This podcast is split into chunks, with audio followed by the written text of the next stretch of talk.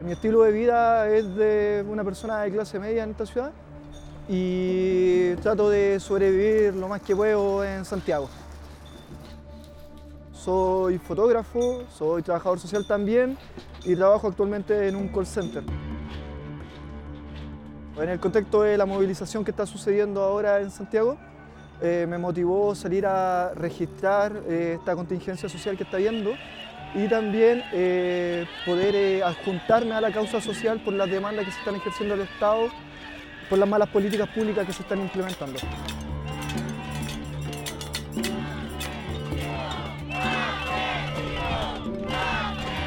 Me dedico a trabajar, no me alcanza el dinero,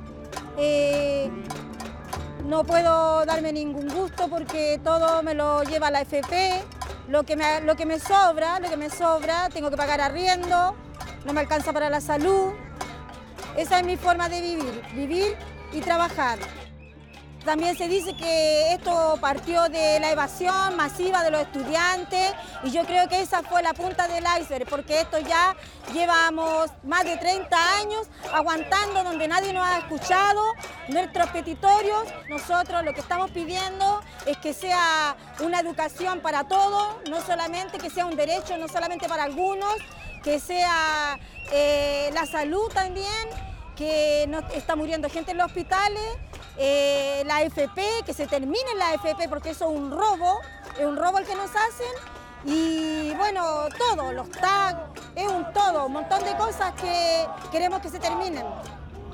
El ambiente que se siente eh, en estas protestas, en las manifestaciones, es hostil.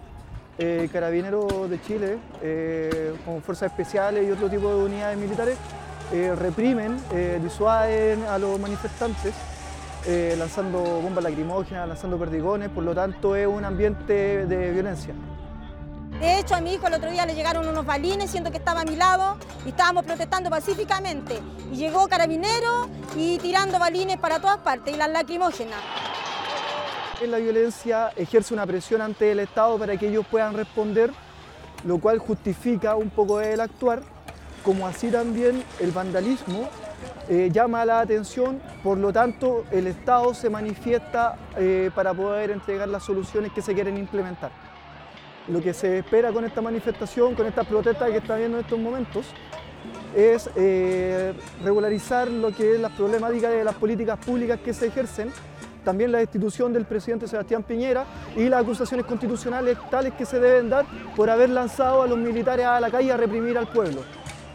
Yo creo que tiene que renunciar porque así no vamos a llegar a nada. Con él, aunque haga lo que haga él, solamente mueve las piezas. No va a haber cambio. Él tiene que salir para que pueda haber un cambio.